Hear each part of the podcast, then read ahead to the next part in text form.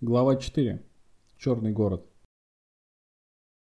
Рано утром, когда тропическое солнце еще не печет сильно, Флорида входит в Дакарский порт. На рейде сотни узких негритянских лодок, голые снегальцы с пестрыми повязками у бедер, обгоняя друг друга, спешат на душегубках пароходу с незатейливым товаром. Бумажники из крокодилии, дамские сумочки из змеиной кожи, фрукты. Все безвкусно, грубо и дороже, чем в Париже. Впрочем, если поторговаться, цена быстро падает в 4, 5 и даже в 10 раз. Дакар – один из немногих портов, куда свободно пропускают пассажиров всех классов. Здесь все равно никто не остается, и черный город не прелестит даже несчастных переселенцев в Парагвай.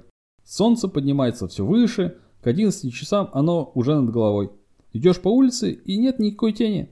Белых почти не видно, днем все спит. У пристани и на улицах, пыльных и застроенных однообразными колониальными домами, там и сям лежат, завернувшись в какие-то лохмотья, черные фигуры. С группы пассажиров, обрадованных возможностью ступить на твердую почву, иду к центру, где почта, европейский ресторан, несколько кафе и магазинов. Черный полицейский регулирует по всем парижским правилам уличное движение. Впрочем, движения еще никакого, собственно, и нет, Разве промчится, как угорелый автомобиль с черным шофером и седаком в белой каске, или удивленно посматривая по сторонам пройдет лениво волоча ноги верблюд с погонщиком-сенегальцем? Ставни в домах закрыты, в кофейнях спущены шторы. С севера из Сахары тянет раскаленным зноем. Бесформенные облака закрывают горизонт, смешиваясь с какой-то парообразной мутью, висящей пеленой над океаном. И над всем царит та невозмутимая африканская тоска, которая удачно была показана в недавно шедшей в Париже пьесе «Самум». От нее спиваются, заполняя по ночам все рестораны, обладевают и шалеют. «Взгляните на это чучело!» Обращает мое внимание русский спутник на черную девицу, весь туалет которой состоит из туфель на высоких каблуках и тяжелых бронзовых браслетов. Черная кокетка добродушно скалит зубы и любезно соглашается быть запечатленной на фотографической пластинке.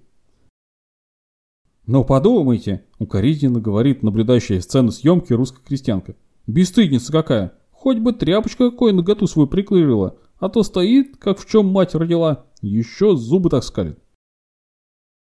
«Это у них обычай такой, им жарко в тряпках, вот так и ходят, и денег на обновки не надо», — поясняет муж.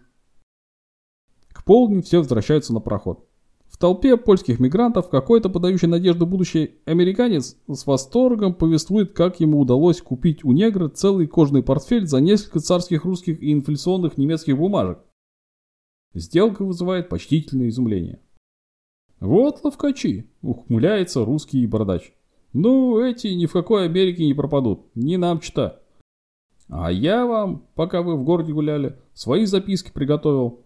Как мы, значит, по мир переходили. Может, нескладно чего написал, да вы уж не осудите. Вижу, что все расспрашиваете нас, думаю, в записках будет подробнее. И обстоятельный вятский крестьянин Банников сует мне листки своих воспоминаний. Под вечер, когда Флорида, запасшись водой на восьмидневный переход через океан, снимается с якоря, с интересом просматриваю эту простую крестьянскую Одиссею.